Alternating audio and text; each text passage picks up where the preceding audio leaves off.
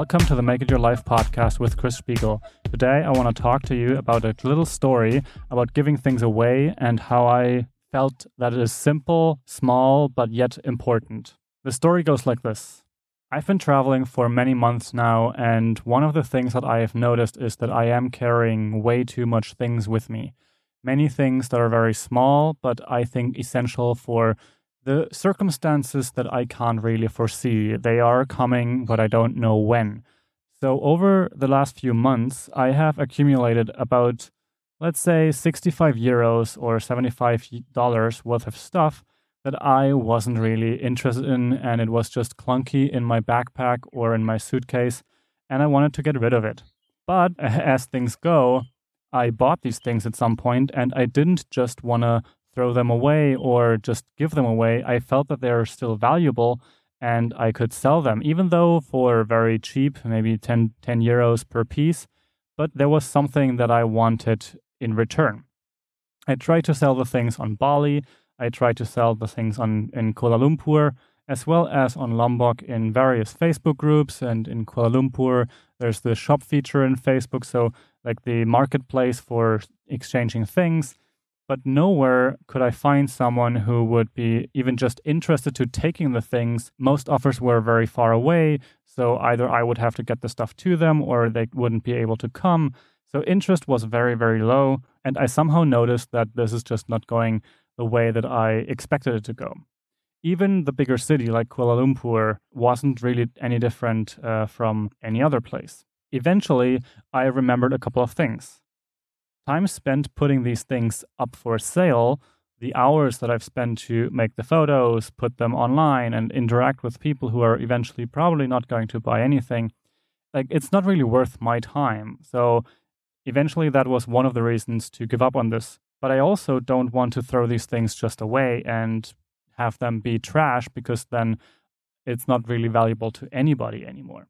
So for the most part, I wasn't really prepared to give them up. I couldn't sell them and I didn't want them in the trash. So I was kind of like a checkmate situation. Now we are on Lombok, the next island over from Bali, and I'm recording this on the last day, and the story transpired on Lombok as well. So it went on like this We were changing locations and changing accommodations in Kuta, Lombok, driving around, and we found a donation place interested in clothes, money, and everything else, as their sign says. It took a couple of days for me to finally put myself together and make that decision to go for it.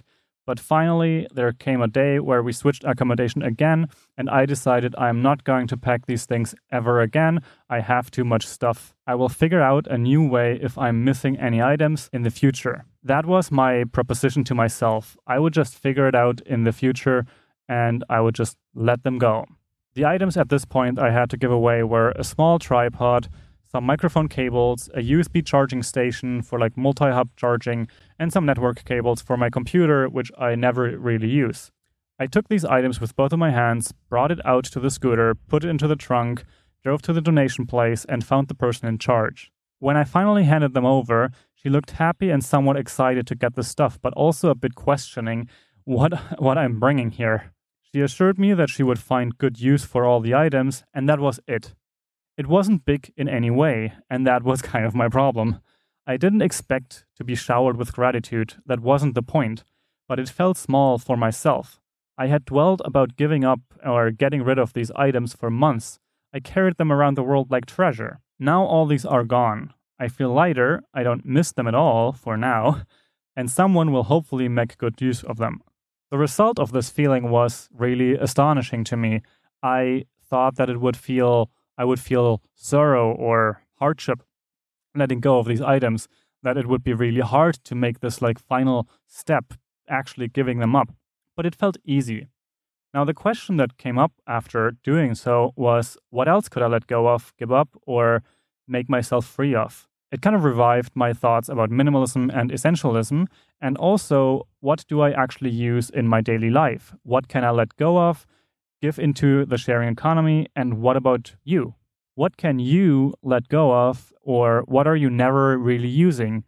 There's some things we never really use, and they don't even have that much of a sentimental value. They're just heavy for us, But for someone else, they might be really, really useful.